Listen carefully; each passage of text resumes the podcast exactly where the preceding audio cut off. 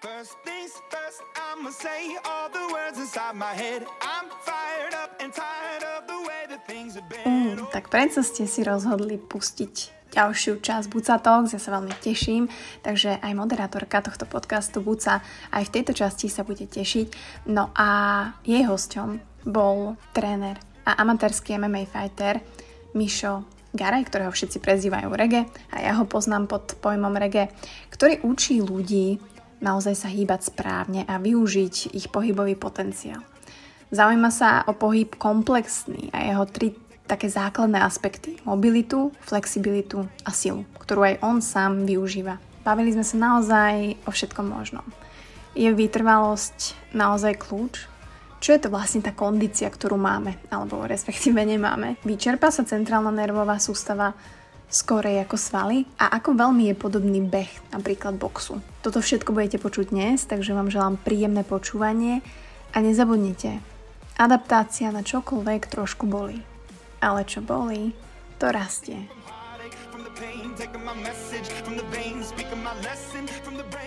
Dobre, tak uh, vítam ťa, Miško, oficiálne takto v Buca Talks. Ahoj, čau. Ďakujem, ahoj. A ja som sa povedať, že ja ťa volám Mr. Reggae, ale to je úplne, že není správne asi. Ja to mám z tvojho niku na Instagrame. Ty si Môže že... byť, takto, kľudne. Tak ma všetci označujú, lebo Mr. budujem si tú značku pomaly, takže nech je to tamto reggae. Ale fakt volajú, že Mr. Reggae? Reggae. Reggae, OK, dobre. Ale inak akože Michal Garaj, reggae, uh, tréner. A uh, som veľmi rada, že sme sa takto dali dokopy, lebo uh, poviem našu históriu, aby ľudia vedeli, že ako my dvaja sa poznáme. Ty si ma videl polonahu na tvojom stole samozrejme s veľmi zlými pohybovými návykmi a myslím, že ako jeden z prvých si mi povedal, že to je tak veľmi zlé a taký kameň si na stole dlho nemal, takže uh, samozrejme ďakujem ti za párkrát zachránenie môjho chrbta a zadku aj všetkého. Ale prečo si tu? Lebo ty si pre mňa taký kontrast možno toho, čo robíš, že vlastne zároveň si tréner, ktorý učí ľudí, ako sa správne hýbať a vlastne tým si začala aj v Kings Gyme, že tam si spôsobil ako tréner, hej, ktorý si pomáhal ľuďom a tak ďalej a pohyboval si sa medzi MMA fightermi a ľuďmi, ktorí sa proste dokaličili na tých tréningoch a pravdepodobne prišli k tebe potom hore sa nejako dávať dokopy, tak? No, také niečo, ale hlavne dostal som sa k tomu cez Kubovú benkovú prípravu, to je náš majster sveta dvojnásobný v tajskom boxe, kde mi síce praskol hrudník, ale zistil som, že asi pol roka sa mi nedalo nadýchnuť a odtedy som to začal robiť a je to v pohode. Fakt? Akože ty si išiel na jeho tréning? O, mal sparring, no sparring, taký prípravný sparring akorát pred undergroundom, neviem, či tam náhodou nemal toho piráta vtedy. Mhm. Tak uh, hľadali chalanov, ktorí by sa na ňom točili, lebo tak v podstate funguje príprava, ten, čo je. Ten, čo má mať zápas, tak ako keby v strede a nejakí 3 a 4 chalani sa na ňom točia po minúte, aby dostal každú minútu čerstvého. Mm-hmm. Takže je to celkom masaker. A tebe zlomil hrudník v tej minúte? Áno, hej, lebo som robil veci, ktoré boli nebezpečné a hneď som na to doplatil, lebo však už je ťažký profesionál, takže tejto sfére už sa trestajú každé chyby. A dobré, a je to tak, že to prostredie ťa proste vcuclo, že tak jak si vlastne sa tam hej pohyboval a proste ok, teraz si okusil byť sparingom uh, Jakuba, tak proste bolo to to, že ťa to tak nadchlo, alebo už si povedal, že ok, tak chcem to skúsiť. Prečo? Mm, tak ja som robil karate predtým, takže nejaký ten kontakt s bojovými športami som mal, hm. ale Prečo konkrétne? Tak, lebo videl som, že na to mám, akože dostal som na prdel na tom sparingu, ale tak zase to sa nemôžeme porovnávať. A nebolo také hrozné, tak som si povedal, že už keď som jeho prežil, tak ma nič horšie nemôže čakať. A chcel som si vypiť zo seba energiu, lebo tedy som mal obdobie, že som nič nerobil, iba som sa venoval práci, úplne som nejak zanevrel na nejaké fyzické aktivity. A toto vo mne zase prebudilo nejakých chtíč hýbať sa a makať začínal si ako, alebo ako začína takto proste človek, ktorý sa dostane do kontaktu s MMA, že aby si to ľudia vedeli predstaviť, lebo tak teraz je, nehovorím, že je hype, proste niektorí to sledujú už roky, že pre nich to není hype, hej, ale ľudia si reálne nevedia predstaviť, že čo to obnáša, hej, že aké sú tie tréningy a aké štruktúra proste tých tréningov, že to je fakt akože záhul. No je to veľmi individuálne. Tým, že som bol trénerom v gyme, mal som už nejaký základ, že vedel som sa hýbať, tak viac menej sa mi môj tréner Matej Kirali venoval osobne a trénoval som si sám, on mi dal veci, čo mám natrénovať a ja v podstate viem, ako s tým telom pracovať, mám nejaké vedomosti, tak so mnou bola taká ľahšia práca. Viac menej mi povedal, čo treba spraviť, ja som sa to snažil spraviť. Mm-hmm. Ale keď si úplný, že začiatočník a nikdy si nebola v kontakte s takýmto športom, tak je to brutálne ťažké na začiatku, lebo každý si myslí, podľa mňa aspoň teda, že príde na tréning a budú sa tam robiť nejaké neuveriteľné veci, ale vlastne zistí, že nevie ani trafiť základnou technikou nič, ani sa nevie hýbať a je mŕtvý už len z toho, že skáče 5 minút na švihadle.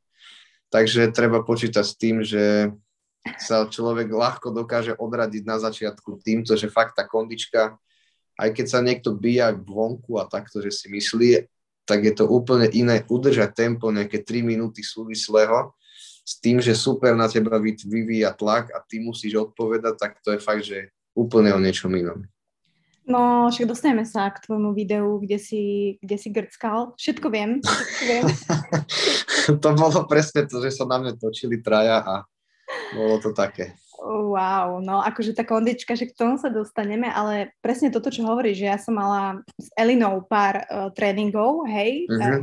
len proste zahriatie a, a dostať sa do nejakej kon, kondičnej uh, kolotoča a ja som mala problém s kotulom. Že... No jasné, a zle ti je z toho hlavne. No zle mi je, som jak po troch pivách, úplne som bola akože fúha. Takže to sú úplne také akože základné veci, ktoré my ľudia sme podľa mňa úplne že zabudli robiť, hej, že sme úplne od toho odpojení a že príde mi, že to MMA naozaj vychádza z tých základov pohybových, hej, že tam, máš, tam musíš byť tak všestranný ten bojovník, že musíš ovládať asi všetko. A u teba je to ako teraz, že ty si dva roky aktívny, rok aktívny? Neviem presne. Tak okolo dvoch rokov, rok a Ro, dva roky. V lete to budú dva roky presne. OK. Um, Honza mi dali na nejaké otázky, že sa ťa mám opýtať a, na telo, čiže, čiže bude to, ale primárne, keby si tak zhodnotil tie dva roky, lebo um, dva roky v MMA je asi málo, veľa a hlavne ty už si starší. Čiže to je nič, hlavne. No, dva roky sú fakt, že nič. To je nič. No, Nestihneš z toho veľa. A, čiže ako to ty vnímaš, hej, že, ty, ne, nechcem ťa uraziť, že si starší, ale proste, hej, uh-huh. že tie talenty, ktoré majú 19 proste, tak uh, naše 29-ročné teličko, uh, hej, že neoklameš akože ten uh-huh. ale zaujímavé, ako sa ty na to pozeráš. No už, akože ten vek nejak necítim, ja sa cítim brutálne stále fyzicky, ale skôr ide o tie už starosti dospelého človeka, že máš dieťa, manželku a prácu, ktorú musíš reálne robiť a nie som zamestnaný niekde, že 8 hodín prídeš, odnudíš sa a ideš ďalej na tréning, ale ja reálne tých 8 hodín musím, a 8 hodín, podľa toho, ako mám klientov, ale musím reálne rozmýšľať, ako ich zohnať, vymýšľať nejaké didaktiky a postupy, náväznosti cvičení, aby to malo nejakú chronológiu, postupnosť. Čiže je to veľmi ťažké a preto teraz potom Abu Dhabi si dávam také trošku voľno, od MMA a budem sa zase venovať svojim podstate postupom tréningovým a rozvoj týchto mm. postupov, lebo bol som toho fakt, že už aj trošku presítený, bolo toho veľa na mňa, fakt, že veľa. Trojfázové tréningy a cvičiť a všetko stíhať, byť aj doma a v podstate som nebol nikde poriadne. A dobrá, to ma zaujíma, že jak si to zvládal, že dá sa to urči- nejakú dobu určitú dávať, hej, že si proste urobíš ten plán a ideš a proste mm-hmm. stick with it, ale uh, ako to teda vyzeralo? Fakt ma zaujímajú tie dni, hej, že dostaneme sa potom, ale že jak, jak, jak si to teda manažoval? Aj s rodinou samozrejme, ktorú máš. No, ráno vstaneš, akože keď je začiatok prípravy, tak stále sa cítiš, že takýž v pohode, v pohode, ale už keď sa to blíži k zápasu, tak si fakt vyčerpaná, musíš robiť váhu samozrejme potom. neskorších fázach, akože v tých amatéroch sa nerobia nejaké extrémne váhy, ale tak keďže rád jem a ne, nezdravé a samozrejme nemám úplne prístup k tomu, aby som mal ideálny jedálniček, mm-hmm. že nie, že by sa nedalo, ale proste viete, ako to je. Takže nie vždy sa to dá, takže som mal nejaký 83 kg, čiže reálne 6 kg som chudol. To bolo dosť ku koncu, no a ten ranný stereotyp, fakt, že už keď si v takej pokročilej fáze pripraviť, tak si fakt unavená ráno. Stal som a bol som mŕtvý. Išiel som do práce, odpracoval som si, dal som si tréning svoj MMA, išiel som na chvíľu domov, snažil som sa vyspať aspoň nejakú hodinu, lebo som sa cítil fakt zle že fakt, že vyčerpaný, potom zase nejaké tréningy a večer som si dal svoj tréning MMA. Prišiel som domov, hneď som zaspal a takto to stále ide dokola. A to je koľko? Mesiac? Mesiac som mal teraz takú, akože ja som štandardne cvičil, stále som sa snažil, minimálne každý deň, aspoň dvojfázovo, mm. ale teraz to bolo také intenzívnejšie. Predtým Abu Dhabi, ak som sa dozvedel, že tam idem. Dobre, dostaneme sa úplne k detailom. Mňa zaujíma celkovo proste, lebo ty máš taký iný mindset bojovníka, keď to tak poviem, taký normálny. Áno. Mm. A k tomu, k tomu sa dostaneme. Ale mňa ešte zaujíma tá logistika, že ako to, že ako sa človek dostane na majstrovstvo sveta. Akože zaujíma ma ten postup, hej, že aj, dá sa to aj keď to robíš dva roky, musíš ukázať nejaké výhry, musíš sa zúčastňovať nejakých kôl, alebo ako to funguje? No, keďže náš eh, v podstate reprezentačný tréner, ktorý zastrešuje Mamal, tak eh, dokázal vytvoriť zo slovenského MMA federáciu, ktorá má svetový štatút, alebo ako to nazvať, a môže sa zúčastňovať svetových súťaž, súťaží na oficiálnej úrovni, čo to IMAF je fakt, že extrém. To ti potom poviem, asi sa budeš pýtať, ako to tam vyzerá. Mm-hmm. No a v podstate ide o to, akú máš aktivitu na zápasoch, či sa zúčastňuješ, či máš výhry a hlavne, aký si typ zápasníka, lebo niekto vyhráva, ale je taký nemastný, neslaný, proste vyhrá na body. Sice vyhrá 5 zápasov, ale je to také, že Mech. nezaujímavé. Vieš, také. Nehovorím, že je to zlé, ale není to úplne oku lahodiace a tým pádom vždy je to o nejakej takej subjektívnej Mhm. Subjektívnej preferencii toho zápasníka. Kto zápasí alebo hociaký šport vidí, tak vidí už na prvých minútach alebo prvých pohyboch, či ten športovec niečo má v sebe. Nemusí vyhrať, ale povie si, že fakt bol dobrý. Aj keď prehral, dajme tomu.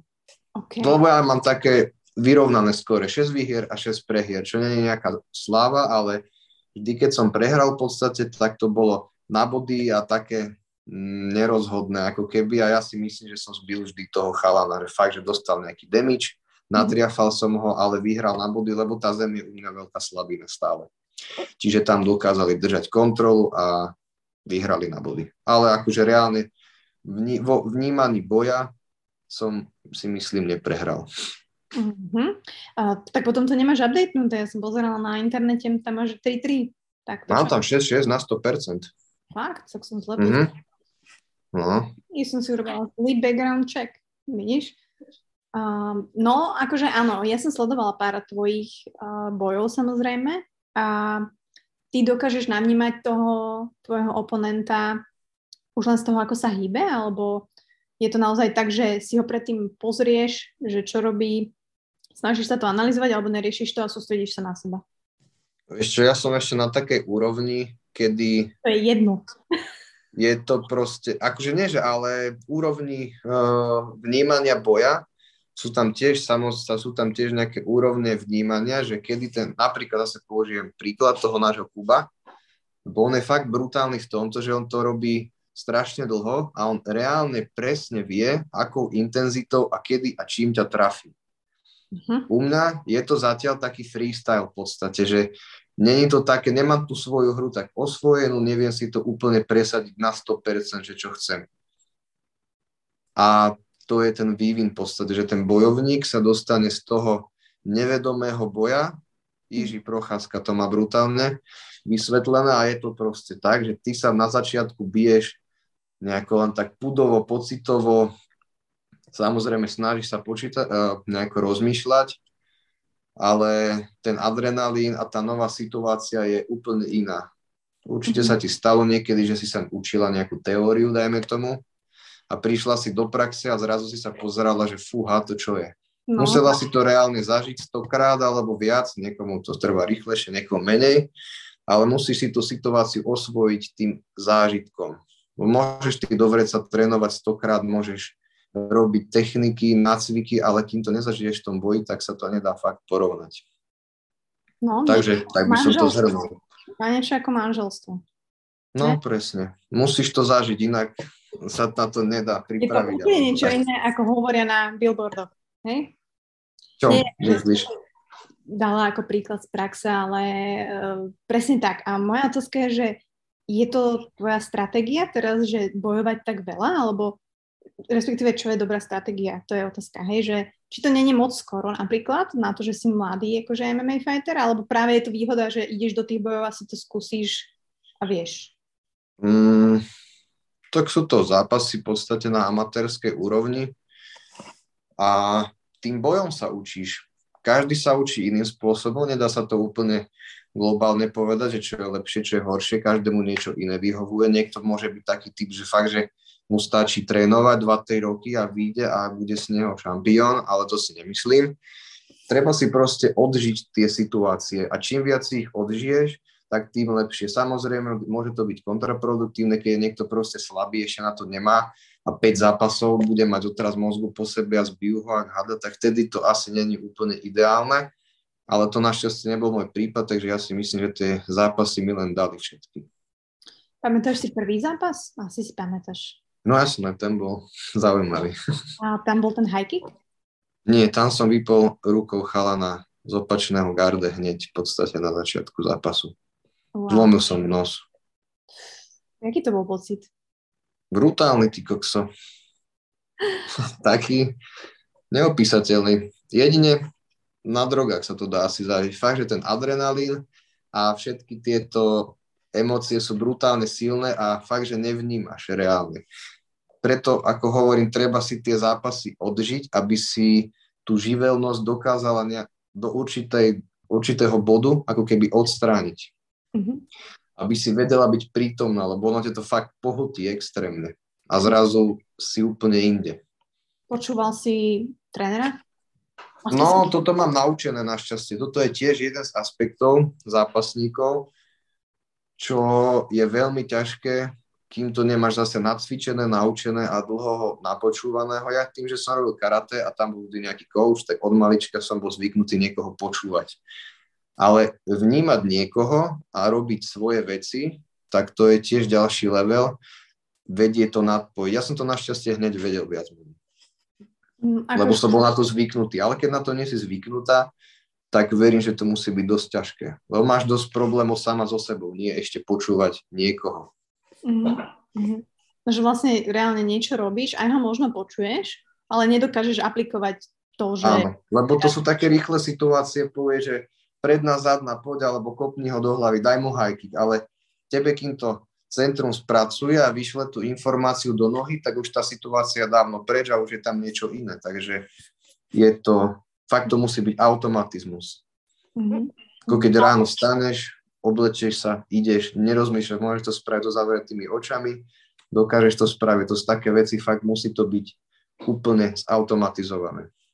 Mm. Ale to hovorím asi o takých vysokých leveloch.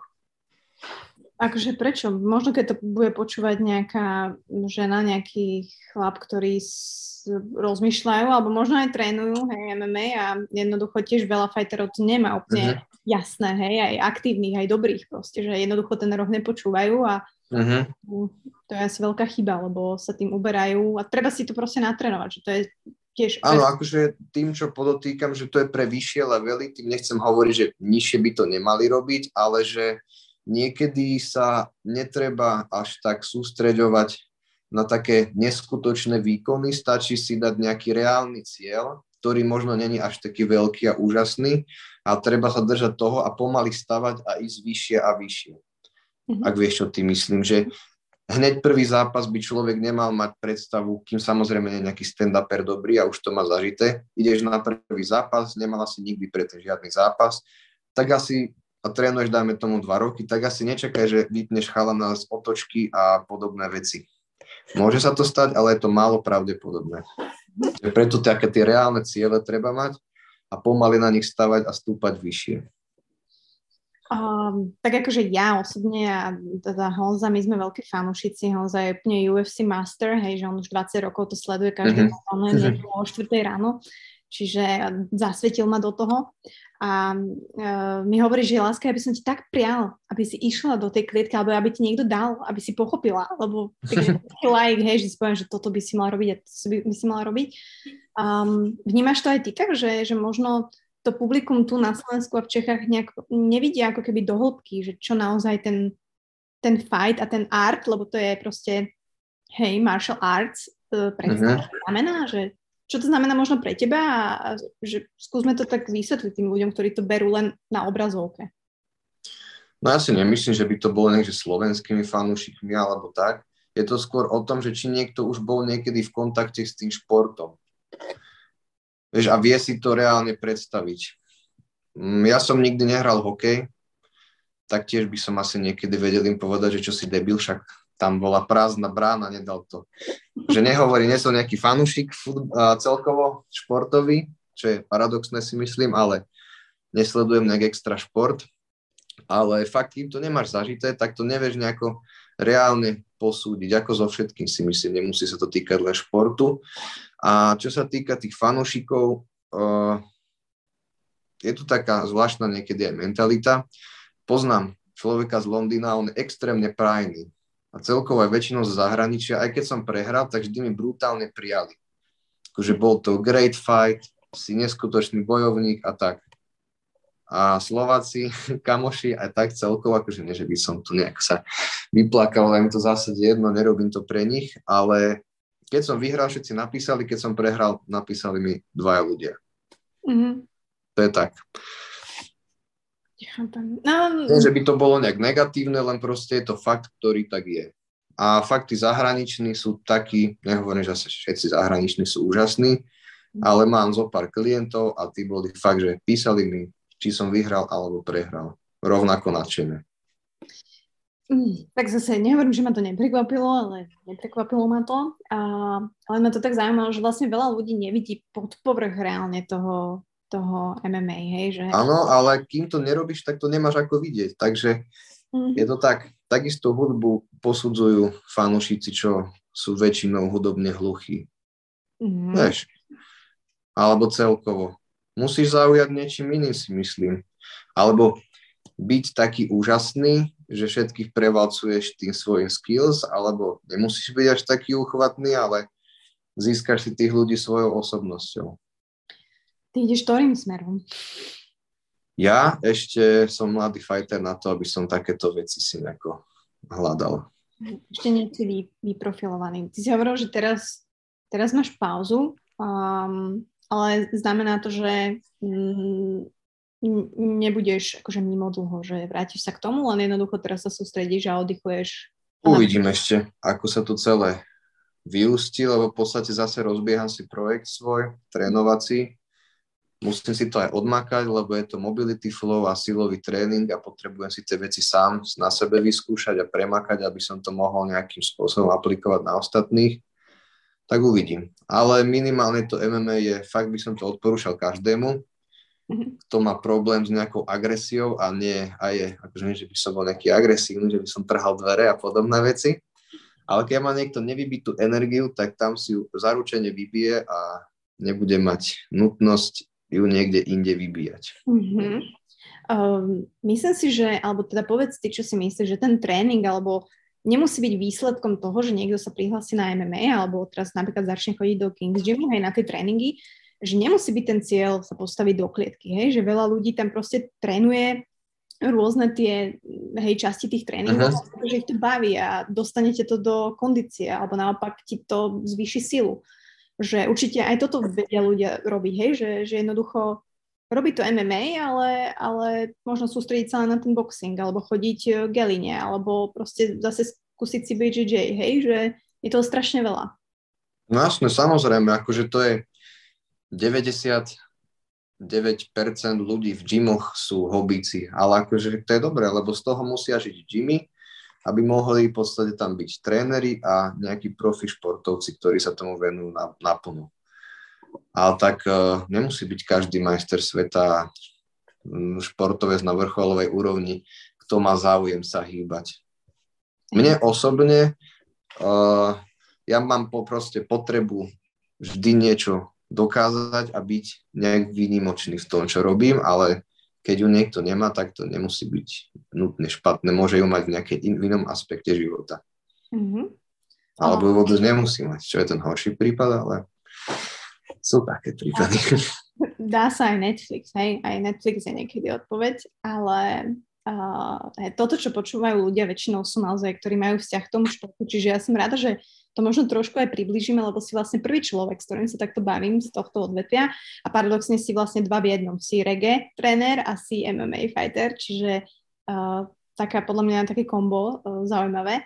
Ale predstavme možno ľuďom to, že čo môžu trénovať, alebo čo ty trénuješ konkrétne na tom MMA. Aha, že... čo môžu trénovať na MMA, akože určite, keď chce niekto trénovať MMA ako začiatočník, tak keď sa niekto trénovať MMA ako začiatočník, určite by bolo vhodné zamerať sa na začiatku na nejakú jednu špecifickú časť, dajme tomu wrestling, BJJ alebo stand-up, lebo keď chceš robiť MMA, je to komplexné, ako si povedala, a nedá sa učiť všetko naraz.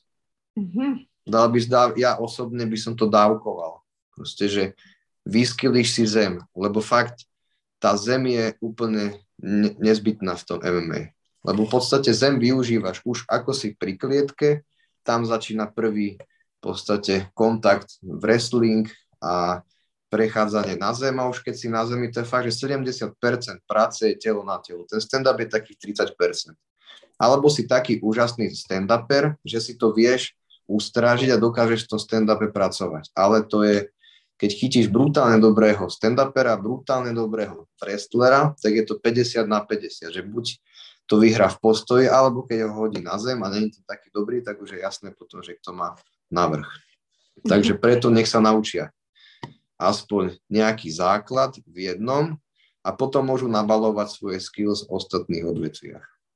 Wow, vidíš, ja som si naopak myslela, že to je presne tak, že si rozdeliš ten týždeň pekne od pondelka do piatka, hej, že v pondelok máš box. To si môžeš dať, ale keď si už na nejakej úrovni, že už si vyskylená v niečom a doplňaš si a niečo udržuješ iba a niečo nabaluješ. Ako peniaz napríklad. Čak ten je brutálny stand-uper.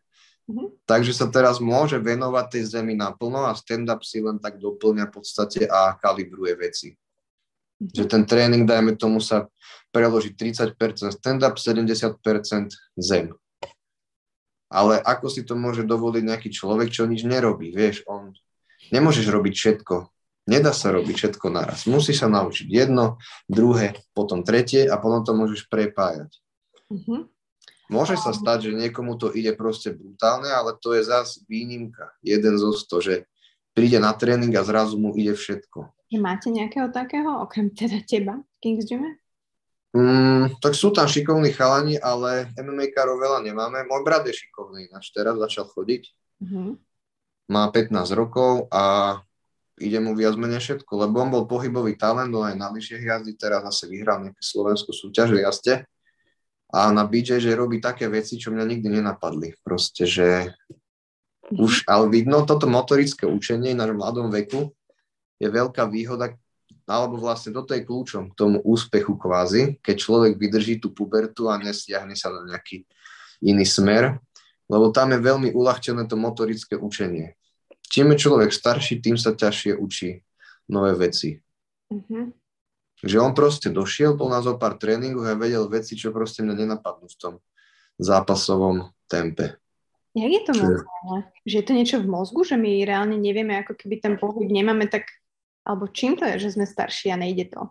Ja, napríklad... Tak jednoducho napríklad, keď uh, robíš zle mŕtvý ťah 10 rokov, a zrazu sa ho chceš rýchlo naučiť za rok, tak sa ho nenaučíš. Ale keď si ho nikdy nerobila a začínaš sa ho učiť dobre, tak sa ho naučíš hneď, dajme, dajme tomu.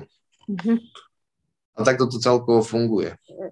Ja už mám nejaké svoje zlozvyky pohybové z karate a z rôznych iných vecí, ktoré mám tak silno zakorenené v hlave a vo svojom nejakom vedomí, že ja mám najprv teraz primárnu potrebu to odstrániť, prebudovať a vybudovať niečo nové. Ale ten, čo tam nič nemá, tak len buduje hneď nové. Alebo je šmatloš a nejde mu to proste. Ale zase vytrvalosť je tiež kľúčom.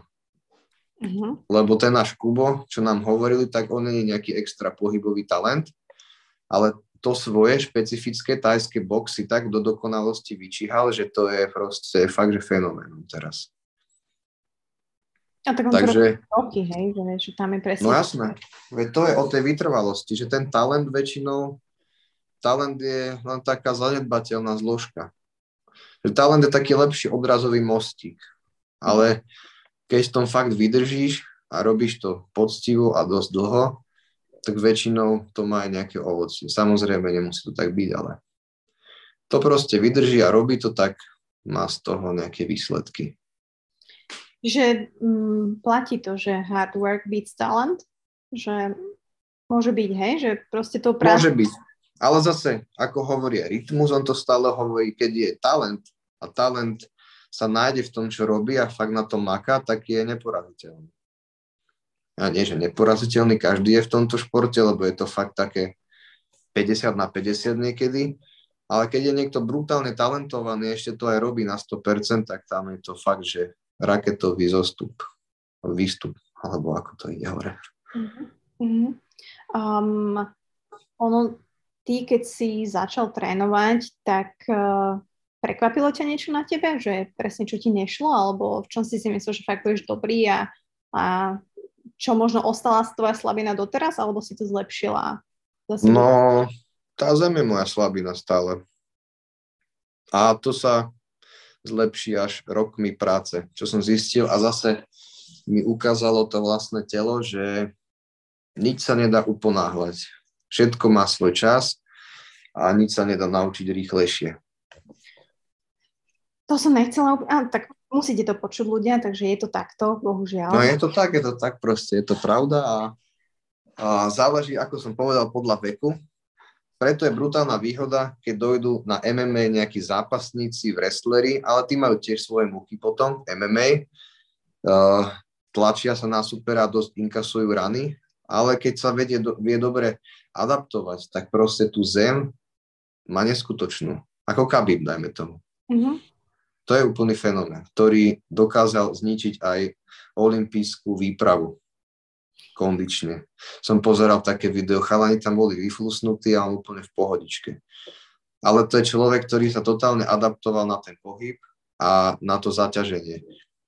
Že on sa reálne stal chodiacím MMA. Že on sa hýbe na tej zemi a v klietke, tak ako ty ideš do obchodu a nezapotíš sa ani nezadýchaš, tak on tam dojde a je úplne doma. A hlavne na začiatku, ešte čo som si všimol aj mňa, ťa vyčerp, sa vyčerpávaš neurologicky, takže nemusí to byť vždy až taká únava svalová, ako únava centrálnej nervovej sústavy. Tým, že robíš nové pohyby a tie nové pohyby nie sú, že dvíhaš bicáčik, jeden pohyb a nič, ale je to extrémne komplexný pohyb, kde sa zapája celé telo, tak aj tá nervová sústava má nejakú kapacitu ktorá sa o dosť rýchlejšie vybíja ako tá svalová, lebo je to proste mozog, nervy a je to zložitejší mechanizmus. Sval je v zásade primitívna, primitívny orgán, ktorý sa vie napnúť, uvoľniť. Mm-hmm. A to je... To ma nenapadlo. Čiže je to vhodné pre ľudí, asi není to vhodné takto pre ľudí, ktorí sú možno fakt, že vyčerpaní z práce, lebo to je presne tak dvoj, hej, že, že idem tam nabiť sa, lebo však nejaké endorfíny proste prídu, ale reálne presne, ak ty si hovoril, že tá centrálna nervová sústava je namahaná, tak uh, ja to vnímam Takto aj... by som to nepovedal. Hla, každý potrebuje hľadať niečo, alebo každý v tom hľada niečo iné. Keď niekto dojde na tréning, že si chce iba vybiť kondičku a trošku sa zapotiť, tak je to úplne v pohode. Ale ten, čo fakt v tom hľadá nejakú hĺbšiu myšlienku a chce sa v tom zlepšovať, chce v tom byť najlepší, chce makať, tak by som aj tak odporúčal. Proste makať treba stále. Ale nechcem týmto, ako si naznačila, nechcem odhovárať. Je to proste pre každého. Mm. A keď je niekto unavený z práce a nabíja ho to, tak nech to robí. A tá centrálna nervová sústava, uh, to je jedno, bude unavený a zaspí aspoň lepšie. Presne tak. A vy máte ale tie tréningy počas dňa, alebo väčšinou je večer? Lebo neviem, čo väčšinou je, na... je večer. A nevadí to, že to je večer? Že, že, že to telo sa tak neukludní? Že neviem, čo... Je o 18.30 a je to pre mňa osobne dosť nepríjemné, lebo keď začínaš, tak to telo má proste úplné šoky.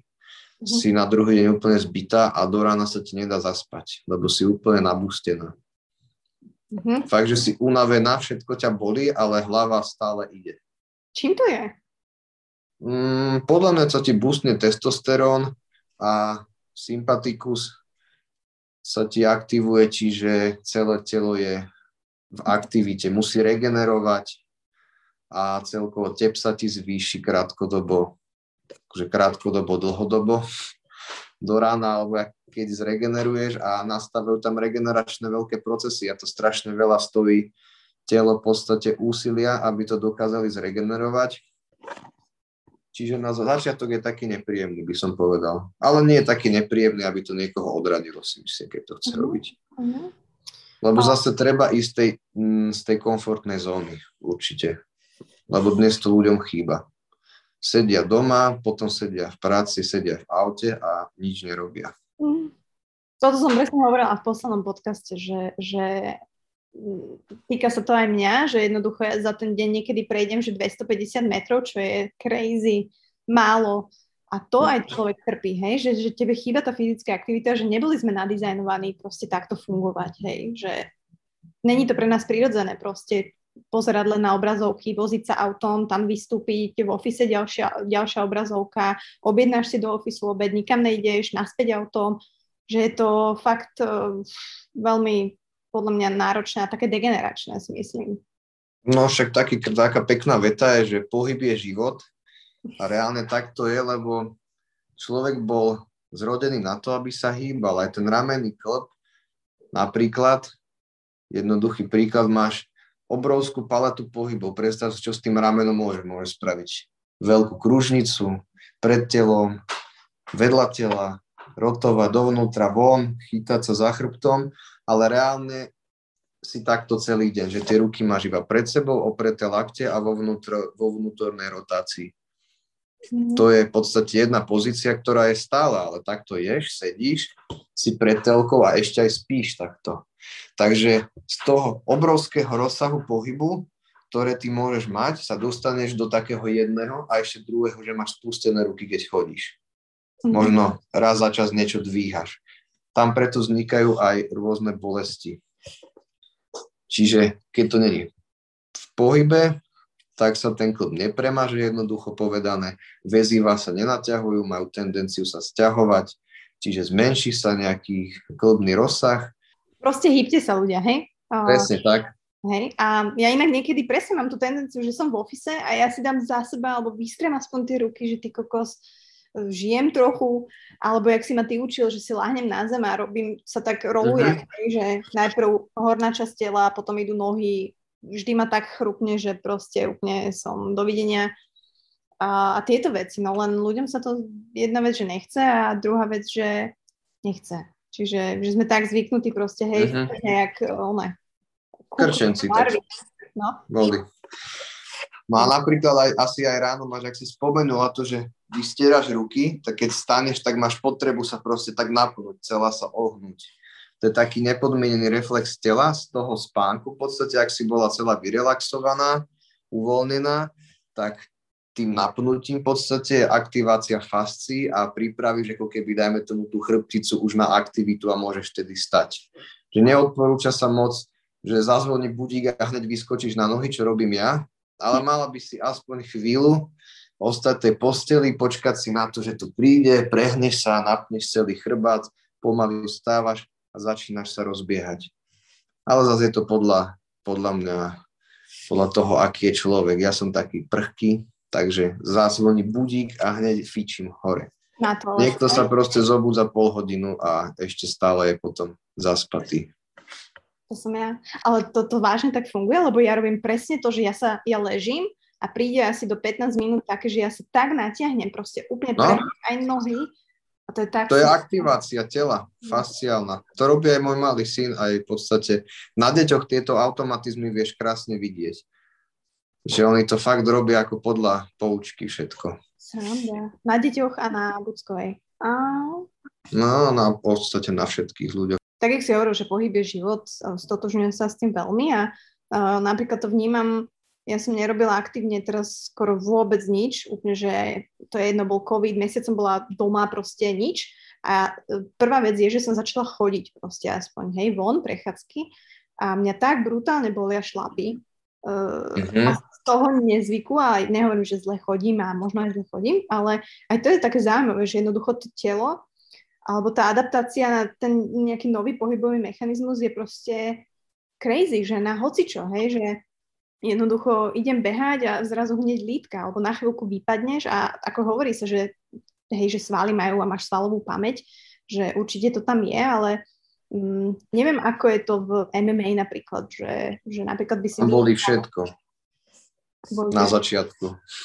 Lebo adaptácia boli a to MMA ťa núti dostávať sa do extrémnych pozícií, čiže tie klby idú na 110%, na 100%, na 100% reálne sa tie kosti o seba keby pritlačajú, veľmi namáhaš väziva a všetky okolité štruktúry okolo klbov a proste toto chvíľu bude bolieť. Tým sa tiež treba nejako zmieriť. Napríklad zranenia, najčastejšie. Zlomené maličky na nohách, na prstoch, vyklbené. Ja ho mám tak vyklbený na nohe, že ja si ho dám do pravého uhla a je tam úplne tak, len tak.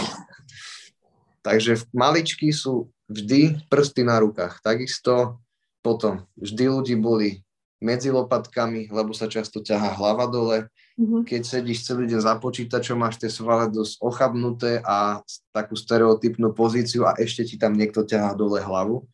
Čiže to by som pred tým MMA radil ľuďom si posilniť to telo, aby vedeli v podstate robiť aspoň nejaké základné veci a potom tam išli. Môžu to robiť aj priebežne, nemusia to robiť, ale potom, aby vedeli, že keď to boli, tak to boli a ono to postupne prejde. Mm-hmm. Čo znamená, že posilniť telo? Akože, že mám, neviem, ísť dva týždne do, do, do gymu, alebo majú základy toho, hej, že viem robiť drep, viem, neviem, nahrazť, viem si urobiť pár klikov. Tak jednoduchý príklad, dajme tomu. Dojdeš na tréning, na MMA, je tam zem a väčšinou sa ľudia menia a je jedno, akú máš váhu. Nevieš spraviť drep ani s vlastnou hmotnosťou, klik ťa zlomie hneď v drieku a zrazu sa na teba zavesí niekto 80 kilový alebo niekto na tebe leží a ty sa snažíš pod ním hýbať. Takže tie štruktúry, ktoré nedokážu zdvihnúť ani vlastné telo, dostanú zrazu ešte o polovicu väčší stimul alebo jednonásobný stimul a zrazu tie väziva sa dostanú do takých preťažení, že to proste bolí potom tu akurát prichádzajú zranenia. Lebo zase jednoducho, sú to aj nárazový do šport, že narazí do teba niekto rameno. Zdvihne ťa a hodí sa s tebou na zem. Mm-hmm. Reálne z pol metra spadneš ešte s nejakou prídavnou váhou a celkom malou plochou, ktorá sa ti zapichne do nejakej časti tela. Zase najčastejšie potom bolia spojenie chrbtice a rebier, lebo je to taký dosť mobilný sektor, ktorý sa stále hýbe. Čiže nadýchneš sa, rebra sa rozťahujú, vydychuješ, rebra sa stiahujú. Keď zase na, na tebe leží, tak je to pod veľkým tlakom, na čo nie sú tie klbné spojenia zvyknuté a fakt to dosť bolí. A mne sa niekedy nedalo nadýchnuť aj týždeň po tréningu, tak naplno. Hm, ale to je proste normálne, vieš. Hm. Mám klienta, čo začal hrať tenis, musí tam mať ruku v určitej pozícii a boli ho z toho zápestie. Si musí na to proste zvyknúť. Môžeme, robíme, robíme samozrejme prípravné cvičenia, ale ty keď spravíš tisíc odpalov v pozícii, ktorú si nikdy nerobila, tak ťa to proste bude bolieť. Mm-hmm. S tou bolesťou sa ľudia musia zmieriť a do určitej miery ju musia aj tolerovať, by som povedal. Mm-hmm. Že robíš proti tomu určite nejaké, hej, kontramechanizmy? Áno, ale ako som povedal, spravíš tisíc odpalov v neprirodzenej polohe, tak ty môžeš robiť čokoľvek, ale on to chvíľu bude bolieť proste. Potom samozrejme treba rozpoznať nejaké varovné signály, či to nie je až moc a či sa tam niečo nepoškodilo ale keď je to taký štandard, že ja neviem, rok som nebehal a zabehám si 10 km, tak pravdepodobne ma bude možno boleť krížok alebo koleno a možno achilovka. Mm-hmm. To sú také veci, ktoré proste sú. Jasne, áno, make sense. Um, tak ako si hovoríš, že nedá sa to uponáhľať, čiže um, neskačeme No za... preto tá postupnosť. Mm. Začínať pomalšie, a zvyšovať pomaly intenzity. Aj ten tréningový objem je dosť dôležitý. Na začiatku to neprepáliť, lebo je niekto hecnutý a zvládne aj dvojfázové tréningy každý deň v týždni, ale dojde bod, kedy telo povie, že nie a ochorieš alebo niečo podobné. Čiže uh, tiež to potrebuje určitý level trénovanosti, aby si si ty mohla dovoliť dávať také výkony. Krátkodobo to viac menej zvládne hocikto, ale dlhodobo si udržať tú formu a stále napredovať je fakt už taký masterpiece, že to je brutál. Tá trénovanosť to je asi strašne individuálne, že? že ako jednoducho niekto dokáže, niekto, je to aj geneticky nejako dané, že máš predispozície na to byť, ja neviem, uh, ľahšie do, dosiahnuť kondíciu napríklad, hej, alebo E, prečo napríklad postavíš vedľa seba dvoch rôznych ľudí, robia rovnaké veci na tú kondičku napríklad a jeden je proste lepší a vytrenuje sa v tej kondícii lepšie ako ten druhý. Tak to je ako? To je akože len predispozíciou dané, alebo jak je to možné? Mm, sú, dajme tomu, také základné dva typy ľudí, čo nás učili aj na FTVške. Dnes už sú štúdie, ktoré to až tak nepotvrdzujú, ale podľa takej starej teórie, ktorá je do určitej miery určite pravdivá, tak Niektorí ľudia majú viac, väčší podiel rýchlych svalových vlákien, čo sú šprintery a niekto má zase väčší podiel men, e, pomalých svalových vlákien, čo ťa predurčuje na to byť vytrvalec. Údajne sa hovorilo, že keď máš väčší pomer tých vytrvalostných, tak nikdy z teba nebude šprinter na nejakej svetovej úrovni. Čo sa vyvrátilo, ale v zásade môžeme to takto rozdeliť. Ale zase ide o to, že môže tam byť rozdiel v nejakej akcelerácii tej výkonnosti, že dajme tomu, jeden to dokáže nadobudnúť za rok mm-hmm. a druhý to môže nadobudnúť za dva roky. Ale niekde sa aj tak stretnú, lebo tá výkonnosť má podľa mňa určitý, určitú hranicu ako keby. Že už viac proste nedáš, ani ten maratón, čo to dal pod dve hodiny, dajme tomu, už to nikdy nedá pod jednu hodinu. Môže sa tam hrať s nejakými minútami, ale dostane svoj vrchol a už viac sa proste nedá. Mm-hmm. Takže aj tu je to tak. Niekto na to dojde za rok, niekto za dva, niekomu to bude trvať 5, ale zase tá vytrvalosť v tom trénovaní je najdôležitejšie. Že, že dajme tomu, toto je možno aj príkladom toho o, talentu. Talent to zvládne za rok, ale môže sa na to vyprdnúť za rok a pol a nedosiahne možno ani to svoje maximum. Ale ten pomalší to možno robí 10 rokov, ale za 10 rokov sa dostane do takých levelov, kde ten, uh, kde ten talent v podstate ani sa nedostal. Takže je to také mhm. individuálne. Um, dobre, vráťme sa ešte k tvojmu grckajúcemu videu na tej zemi a kondícii alebo kondičke, že uh, povedzme len ľuďom, že keď roz, rozmeníme na drobné, že čo to je tá kondícia, že je to to, ako, ja neviem, moje srdce zvládne e, záťaž, alebo že čo to vlastne tá kondícia je a, a prečo ju nemáme. To vieme, ale čo to je tá kondícia? Podľa toho, z akého aspektu sa na to pozeráš, môže to byť nejaká fyziologická, či má, aký máš objem srdca, uh-huh. aké máš VO2 max, čo znamená, že akú máš spotrebu kyslíka, ako to vieš dobre spracovať, Môžeme sa na to pozerať z tohto hľadiska, ale potom nejakú kondíciu silovú, vytrvalosť, dajme tomu, aké máš, silové, aké máš silné tie svalové vlákna.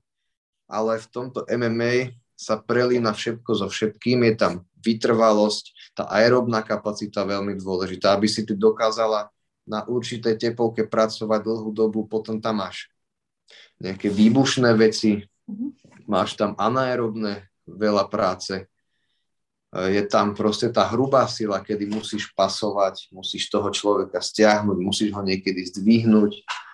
Niektorí sú ale takí skillery, hlavne Jitsery, BJJ, ktorí odmietajú cvičiť a sú úplne proti tomu, lebo sú leniví, ale sú tak technickí, že proste toho silného súpera dokážu dostať tou technikou mm, do páky a ani nevie ako.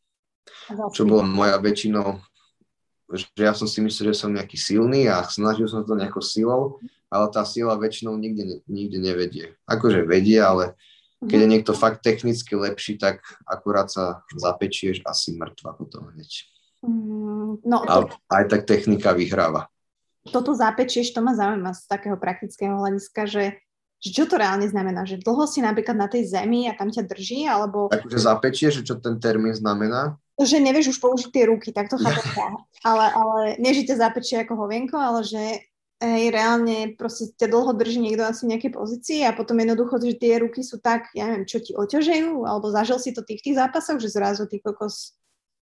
No, však ja som mal taký zápas, že chalanisko ma chytil do škrtenia, ale nakoľko som taký, že sa proste nechcem odklepať, musel som dvakrát, ale vtedy som to proste dokázal udržať tak po prvom kole on sa tak zapiekol, že už nemohol pokračovať do ďalšieho kola, bol totálne kondične v prdeli, ale tým, že ma tak škrtil a strašne veľa ma to energie stálo udržať to, mm-hmm. som po zápase iba si sadol, bolo mi strašne zle, hovoril som chalom, doneste mi vedro, musím grcať. Tak som grcal.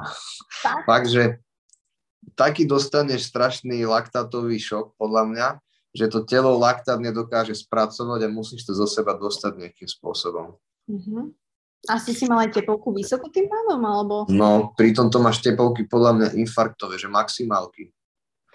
Lebo je to veľmi intenzívne, čo sa týka silo, sily, lebo musíš prekonávať toho supera mm-hmm. a musíš ho väčšinou prekonávať dosť dlho. Ale zase preto to treba trénovať technicky lebo tá technika ti umožní to, aby si sa nemusela tak fyzicky namáhať a robila tie efektné veci. Efektívne.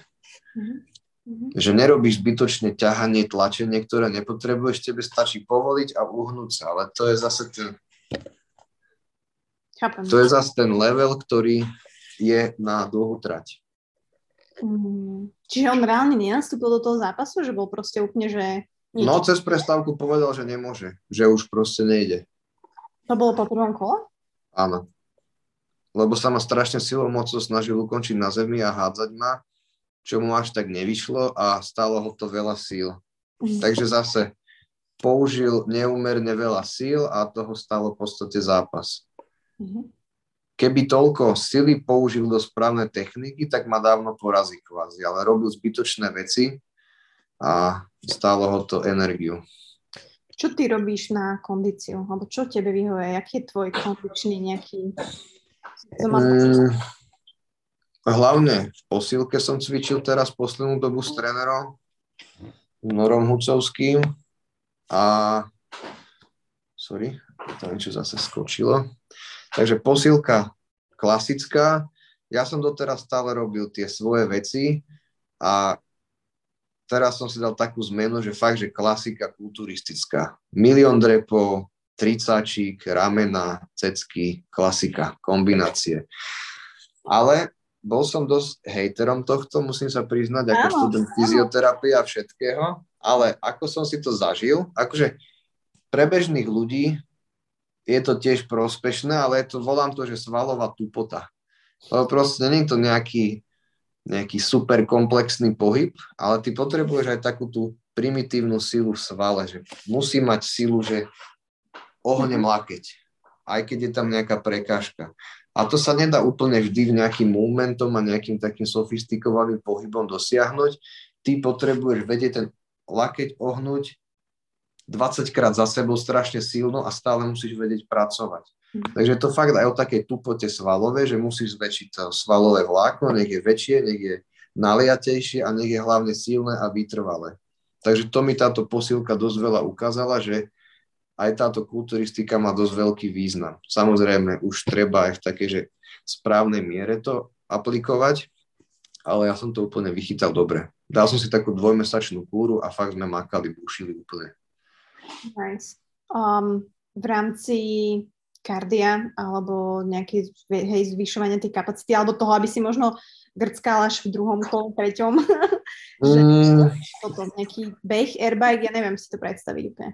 Airbike som robieval, ale to ma strašne ničilo. Behať neznášam, to behám raz za tisíc rokov. Reálne za 23 roky som behal asi dvakrát. Mm.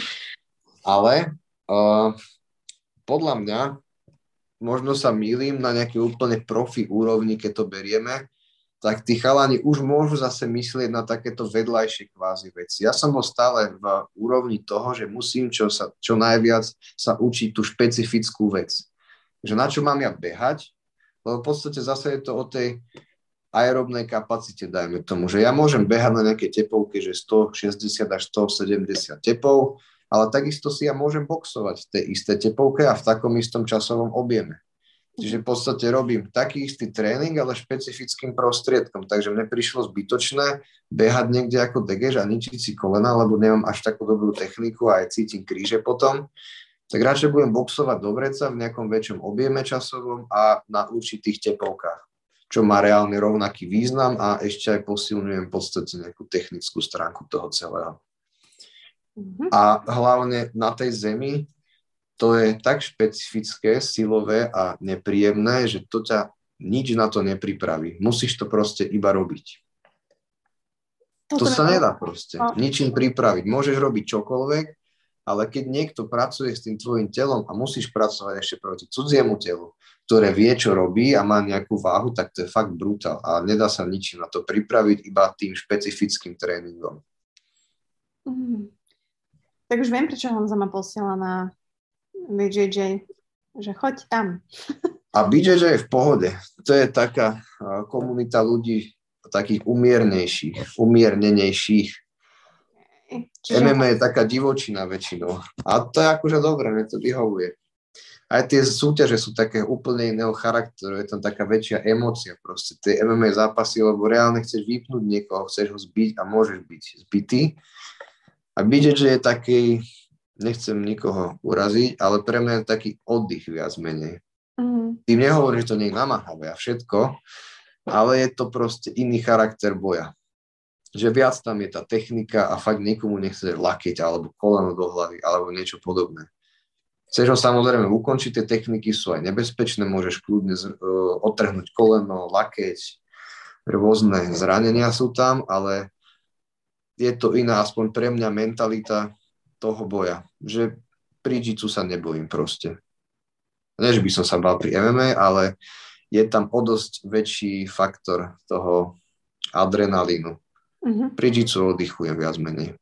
Jasne. Keď to možno porovnáš, tak jasné, že to je iný, iný štýl, ale v obidvoch podľa mňa potrebuješ ten mindset, o ktorom sme sa bavili a do toho chcem ešte zabrnúť, uh, že tá mentálna stránka toho. Uh, toho Samozrejme ako to máš ty a lebo sú bojovníci a sú bojovníci, hej, a že vieš ako keby mm, aj povedať, že kto napríklad nad tým rozmýšľa, alebo kto je naozaj, že smart fighter, kto, mm, dajme tomu, nie. A jak to máš ty? Že vždy si sa na to pozeral už od, od začiatku, že jednoducho idem do toho smart, idem, viem, ako funguje moje telo, idem proste nad tým premýšľať, počúvam trénera a všetko toto dokopy. No ja som taký typ, že tak, že klapky mám a idem. Takže nie som podľa mňa moc smart, ale zase ten, ten smart faktor je zase priamo úmerný tým, aká si ty dobrá v rámci toho skillsu špecifického. Môžeš byť smart akokoľvek, ale keď je niekto trikrát technicky lepší, tak môžeš vysmartiť akurát tak prehru, ale nedá sa to. Niekto je prirodzene taký rozmýšľavý, ale ja som skôr fyzický prejavom.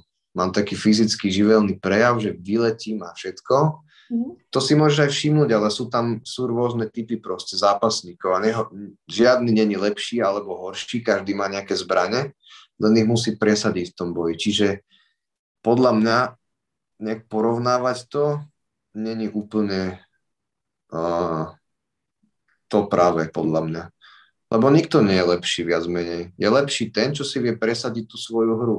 Môže byť niekto smart a môže ísť proti nemu nejaký búlo proste, čo je strašne výbušný a náhodne ho trafí a proste ho vypne a vyhrá a môže byť akokoľvek nesmart.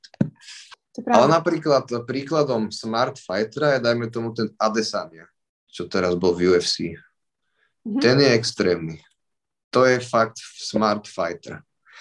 Lebo má všetko pod kontrolou, neurobi pohyb navyše, proste má to úplne nabité. Dýcha nosom, ty kokos, nesadne si, úplný pán. Mm, no, lebo oddychuje a má takú vysokú mieru tej techniky, že on neurobi nič navyše proste. Že on sa tam neunaví, že on nespraví zbytočne 3-4 e, údery, trikrát po sebe nejakú ťažkú kombináciu a netrafí. On proste udrie raz, dvakrát trafí.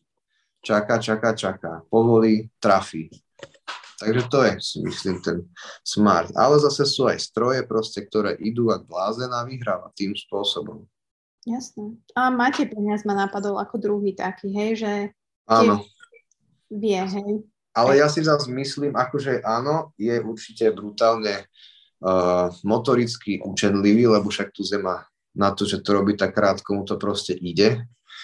Ale ten stand-up má taký nabitý, že to v oktagóne tam nikto taký asi není. Alebo celkovo, že má taký silný ten background, že tam, keď je niekto s ním v postoji, tak to nemá konkurenciu. On podľa mňa, ak dokáže sa adaptovať na tú zem, tak určite má nejakú budúcnosť aj v zahraničí.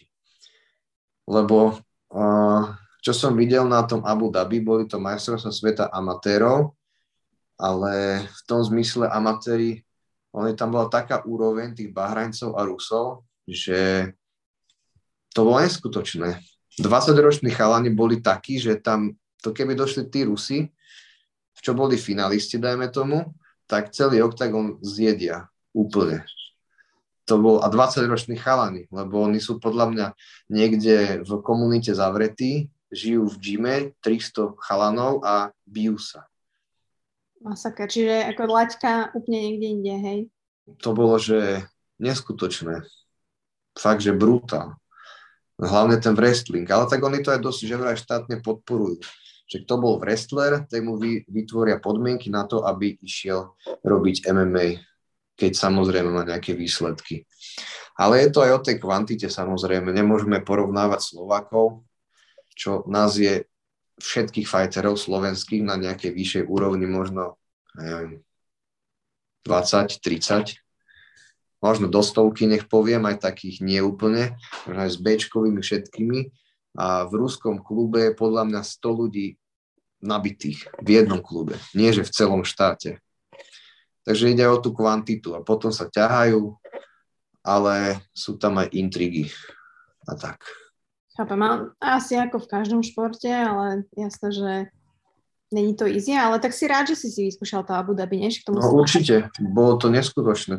Tá organizácia bola neskutočná. Fakt som to nevidel ešte nikde. Tí Arabi si brutálne dali záležať na tom, aby to bolo úplne všetko presne a nabité. Tam nebolo nič, že by sa, nestalo sa ani raz, že by tam bol nejaký kicks proste z ich strany v rámci organizácie. Všetko fičalo. Chalanisko išiel do váhy 70,3 kg a on dal, že 70,35 a typek mu len povedal, že uži si víkend. Ne. Bez slova ho poslal preč. Lebo tam to bolo však stanova. Mala si tam skúšobnú váhu, na ktoré si sa mohla vážiť a potom si išiel do jednej miestnosti, kde boli oficiálni keby rozhodcovia a oni ťa odvážili na tej váhe. A už tam, keď si raz stúpila, nenavážila si, tak končíš. Čiže nemáš druhú opravnú. Nie. A hlavne nemáš kedy, lebo si sa vážila ráno, dajme tomu od 7 do 8 bolo váženie, o 11 bol prvý zápas. Uh-huh. Uh-huh. Takže bolo to masaker a každý deň si sa musela vážiť. Vždy, keď si zápasila, tak ten deň si sa ráno vážila. Takže tam ani nemohli nejak extrémne chudnúť tí chalani. Aspoň to bola výhoda. A bolo to až na také vysokej úrovni, že tam bola nová vada, medzinárodná antidopingová organizácia, ktorá robila odbery vzoriek, takže nemohol tam byť aj nikto nasypaný. Akože mohli byť, ale boli, tak im to zistili. Nice, nice. No a ty si vlastne welterweight, hej, že to ti si tam, tam si. Um, ja som si pozerala, že s kým by som ja bojovala, ale tá 55 sa mi nepačí. vlastne... 55 ženská je tiež taká nabitá. No, Takže som si povedala, nie, nie. Keď tak... Ale som spokojný, lebo fakt tie 77 to je taká mm, najnabitejšia váha, tam bol, to hneď to bolo plné. To bolo, že v priebehu pár minút tá štartovka bola hneď vybukovaná. Takže sme to museli rýchlo nabúchať a dostal som sa tam nakoniec. A myslím si, že aj dosť úspešne. Hej, však vlastne prvý fight si vyhral, nie? Mhm, v prvom kole som dal KO Chalanovi z Estonska a v druhom zápase som prehral na škrtenie triangel choke, ale to bol neskutočný tiež zážitok z toho zápasu, lebo hneď asi v prvých desiatich sekundách som dostal bombu na bradu, čo ma posadilo na zem. Mm-hmm. Mal som úplnú tmu, fakt, že nič som nevidel ani nepočul a dokázal som zviazať supera na sebe, aby ma ďalej nebil. Tým pádom som dokázal pokračovať v zápase. Držal som ho na sebe, ale si pamätám, ako sa mi pomaly som chytil obraz, tak akože tunelový, potom som začal počuť a keď som začal už vnímať, tak som ho dostal pod seba a držal som zápas v podstate tam. V druhom kole som ho zase jasekol na zadok, ale dokázal ma hodiť na zem potom tak automaticky, zápasnícky. A v treťom kole už som bol úplne mimoze, ale kondične som bol stále nabitý brutálne, to som bol spokojný. To sa nezakyslil, ale tá hlava mi už odišla, lebo som bol fakt vypnutý a po zápase som sa Kiriho furt pýtal, že fú, že môj prvý zápas a prehral som ho, vieš, som nadával. A on však, ale to nebol tvoj prvý zápas, že už si mal. A to bol môj prvý zápas? A som sa asi 20 krát to isté opýtal po sebe. Takže som bol úplne mimo, ale veľmi dobrý zážitok z toho, že som proste na taký autopilot dokázal pracovať. Sranda, Celkom úspešne. Mm-hmm. Že jak to vlastne to spojenie, hej, že to telo ako keby automaticky, hej, že ne, neviem si predstaviť ten pocit, že ešte toto opíš ľuďom, že Mm, ako ja som párkrát odpadla, neviem, či sa to dá porovnávať, keď ťa niekto vypne, alebo keď fakt dostaneš takú bombu, že ty proste si, aj ty, aj ty zápasy... Ja si to nepamätám, ten zápas, ja si pamätám len hmm. Ten pocit, keď som začínal vnímať, ako ma sekol, sadol som na riť a keby som nevidel video, tak reálne neviem, že čo sa stalo nejak extra. Wow. Ja som ani nevedel, že to bolo tretie kolo, ešte to som sa tešil po zápase, že je aspoň, že v treťom kolo, lebo ja som si myslel, že to bolo hneď v prvom kole Masekov, ale nevedel som vôbec nič. Wow. Okay, no ale to... super zážitok. Pamätáš si svoje prvé, alebo dostal si nejaké aj tréningové, že ťa niekto vypol, vypol? Na tréningu naša Kubo Benko zase. Áno, a to bolo ak, aké? aké? A ekikom. Ja aj to, akože to bolo len také lahučké, že mi podlomilo nohy a nebol som úplne, že KO, že vyvalené oči a 10 sekúnd nič. Nič, to len vidíš a zrazu si na zemi a nič. Wow. Si inde. OK. Nebojíš sa možno nejakých zranení, respektíve mm, ako toto možno vnímaš do budúcna, hej? že však riziko toho zranenia je veľké a proste aj tá hlava... Nie, podľa mňa až tak. Nie? Hmm. Samozrejme, je tam vždy riziko, ale tak keď jazdíš na bicykli v premávke, je podľa mňa väčšie riziko, že ťa niekto sejme. Ja, dobré prirovnanie, veľmi valid. A, um... a hlavne v tom zápase máš kvázi všetko pod kontrolou, že ty to ovplyvňuješ, neovplyvňuješ to, že niekto zo, do teba zozadu narazí nečakane. Ty vidíš toho supera a máš tak isto ako on možnosti, takže je dosť na tebe, či to dokážeš využiť. A keď si veríš, tak to dokážeš využiť. Um, ako veľmi v tomto zohráva to, že mm, si veríš? Že každý to je podľa mňa asi všetko. Ale myslia to všetci úprimne? Vieš, keď hovoria, že áno, ja to určite vyhrám. Podľa mňa nie. Hm podľa mňa to nemyslia úplne všetci úprimne, však strach je silný, takže sa snažia si nejakým spôsobom samého seba presvedčiť o tom, že to tak je. Ale tak vidíš na človeku, ktorý to vážne myslí, že je s tým OK. A možno niekto je, podľa mňa ten peniaz je prototypom tohto. On je úplne v Čile. Mm. Aspoň čo som videl na tých sterdownoch a tak, to úplne, že pohodička. Ale zase aj táto pohodička je to od psychologického nejakého profilu človeka. Peňaz vyzerá celkovo, že taký klíďas. Keď je niekto temperamentný celý život, tak nebude pred zápasom vyčilovaný. Bude aj tam prejavovať nejaké emócie, podľa mňa. Takže zase je to o tej individualite. Ty pracuješ nejako so strachom?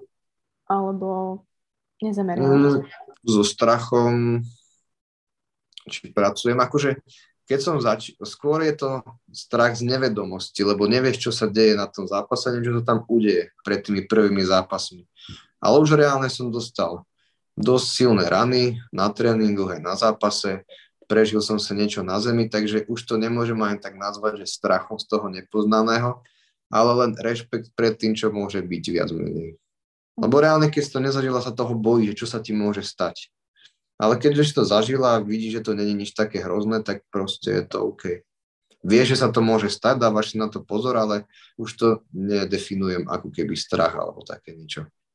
Aký je ten mindset toho bojovníka? Lebo jasné, že sú rôzne, ale mm, každý má možno ten cieľ iný, hej, že, že jednoducho, alebo tú cestu má inú k tomu cieľu, že každý chce vyhrať, hej, že to je proste mm-hmm.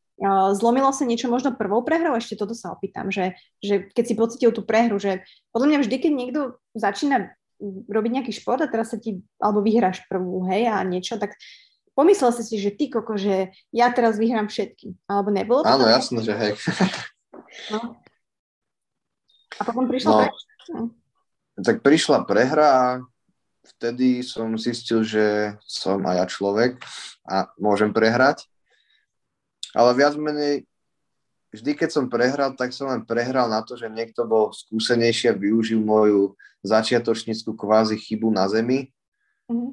Tým pádom som to nebral nejako extra tragicky, lebo zase som človek, ktorý má nejakú sebareflexiu. A keď ideš do zápasu s tým, mm, nešiel som samozrejme s tým do zápasu, že prehrám na tej zemi, ale viem posúdiť zo sparingov a z tréningov, že keď je niekto lepší, že proste tudy cesta nevede niekedy. Takže som to nebral nejako tragicky, iba ma to motivovalo k tomu, aby som tú zem stále zlepšoval. Mm-hmm. Lebo reálne v tých amatéroch vieš, keď prehráš, tak čo? Nič sa nedieje. V amatéroch už je to také, chceš mať ten rank dobrý, nechceš tam mať, že jedna výhra, tri prehry, je to také, že nič moc. Ale v amatéroch je to úplne jedno. Takže preto podľa mňa v tej amatérskej scéne ešte o toto je to odľahčenejšie psychicky, že viac menej tam o nič nejde reálne. Uh-huh. Ale už keď ti ide o tú kariéru a dáš do toho všetko a zrazu prehrávaš dvakrát po sebe, tak to už je také, že musíš byť mentálne silný, silná, silný, aby to človek dokázal ďalej ťahať.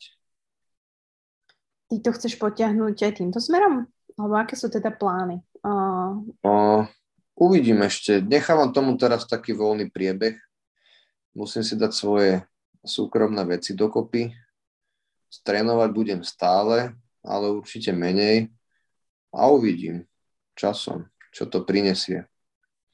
Um, aký je ten postup z toho amatéra? Kedy amatér môže ísť do profi? Alebo je tam nejaké, že musíš, ja neviem, je tam nejaká podmienka, alebo ako to funguje len ten prechod? Že... Tak akože môžeš ísť aj hneď do profi, aj ty by si mohla ísť, len či by ťa niekto chcel, je otázne. Lebo, yeah. na čo, vieš, lebo je to podľa mňa, zase musíš aj trošku hrať nejakú hru, nemusíš hrať, ale musíš aj rozmýšľať, že keď ideš ako úplný no name, že máš nula zápasov, žiadny background a ideš do profi a chceš z toho zarábať peniaze a nemáš nejaký skills, tak je len jedna cesta zase, že prehráš a končíš. Takže odporúčal by som určite ľuďom ísť tam plne pripravený. Lebo teraz tá profi scéna je brutálna, však tí amatéri sú takí dobrí, že konec, že to už je fakt len vymenia rukavice za trošku menšie a zápas je rovnako dobré. Takže to, že chalani oldschooloví naši Slováci išli hneď do profi, bolo kvôli tomu, že neboli iné podmienky neboli amatérske ligy, ako je dnes Mamal a rôzne iné, ale proste bol profi a hotovo. Tak išli búchať profi. Samozrejme, ani tá profi vtedy nebola na takej úrovni. Mm. V nejakých tých takých iba menších začínajúcich organizáciách. Raz to bolo o tom, že sa niekto dohodol a bolo to v podstate amatérske s profi pravidlami. A postupne sa vyšplhali hore. Ale dnes amatér bez skills ide do profi, tak to nemá proste. Určite to nemá budúcnosť. Lebo v tej profi sú ozaj profi na vysokej úrovni väčšinou. Hmm. Čiže treba mať uh, asi taký zdravý úsudok v tomto, pokiaľ človek... Určite áno. Treba si veriť na 100%, ale zase treba vedieť, proste, že ja si verím, že dokážem, dajme tomu, skočiť z dvoch metrov, ale aj 20 by som si veril, ale vieš, ako to skončí a to nemusíš ani skúšať. Yes, toto bude nadpis o, podcastu. O, takéto praktické rady, ale nie, však máš pravdu, proste tak to je a my ľudia tak veľmi radi, ako keby chceme takúto rýchlejšiu, ľahkú cestu, lenže... No, to, to väčšinou chce každý. Tak. Ale fakt, tak krátka cesta neexistuje, to nejde. Nejde. Asi v ničom ani, nielen ako pri športe. Určite nie, v ničom. Všetko trvá nejaký čas, ako som aj spomínal, tie mobilizácia, adaptácia, všetko, nič sa nedá urýchliť nejakým spôsobom. Vieš tomu pomôcť, ale neurýchliš to nejako. Musí mať všetko svoj čas a vyzrieť. First things first, I'ma say all the words inside my head. I'm